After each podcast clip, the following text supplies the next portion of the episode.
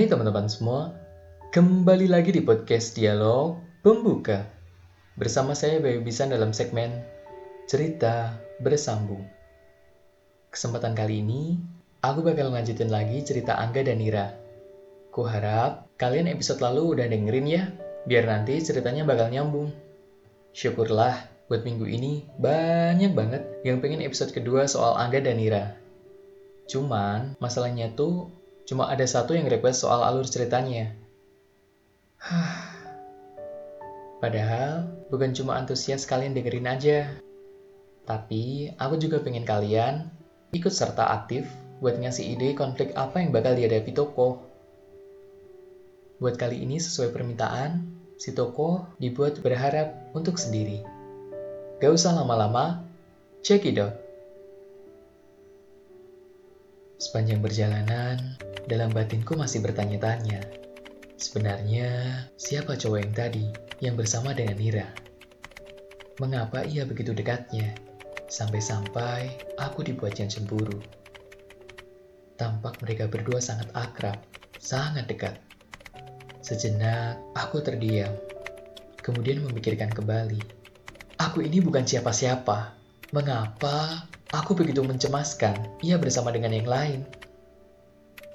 Tanyaku dalam batin. Mungkin aku sudah gila. Aku ini bukan siapa-siapanya. Mengapa aku begitu mencemaskan? Ia bersama dengan yang lain. Mungkin aku sudah gila. Mana mungkin aku bisa menyukai Nira? Kulihat-lihat, Nira tampak seperti anak orang kaya. Beda status sosial denganku. Beda status sosial kami terlalu jauh. Beruntung saja ia mau berteman denganku. Dan cowok itu, kulihat, ia juga sederajat dengan Nira. Kutebak, ia juga anak dari keluarga kaya. Dari penampilannya yang tampak mewah, bau parfumnya, yang kutebak harganya kisaran jutaan, dan ponsel Apple, keluaran terbaru. Mana mungkin aku bisa menyukai Nira dengan keberadaanku yang seperti ini? Sedangkan orang yang mendekati Nira adalah orang yang berada dibandingkan aku. Tapi aku tak bisa menyalahkan takdir yang diberikan Tuhan padaku bahwa aku lahir dari keluarga yang seperti ini. Aku tak bisa memilih untuk dilahirkan dari keluarga yang kaya raya. Dan aku pun tak bisa menyalahkan ibuku mengapa ia menikah dengan ayahku dan membuatku terlahir di dunia yang seperti ini.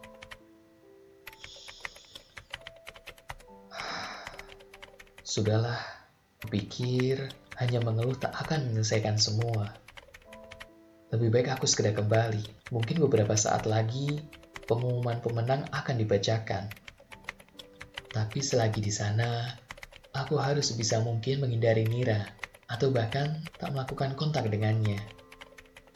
Aku bingung. Aku sangat bingung. Bagaimana ya?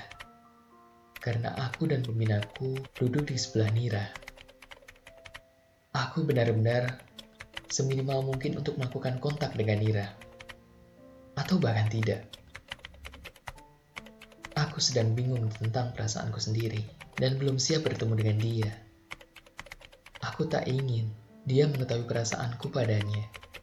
Itu akan membuat kami saling canggung. Sebaiknya aku harus menghindarinya dahulu sampai perasaan ini reda.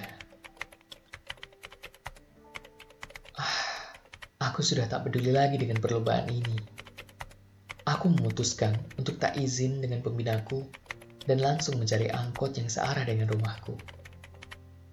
Sulit sekali berpura-pura nantinya ketika duduk seolah-olah tak terjadi apa-apa antara aku dengan Nira. Mungkin memang benar, aku pulang saja. Aku ingin sendiri. Aku membencimu semesta.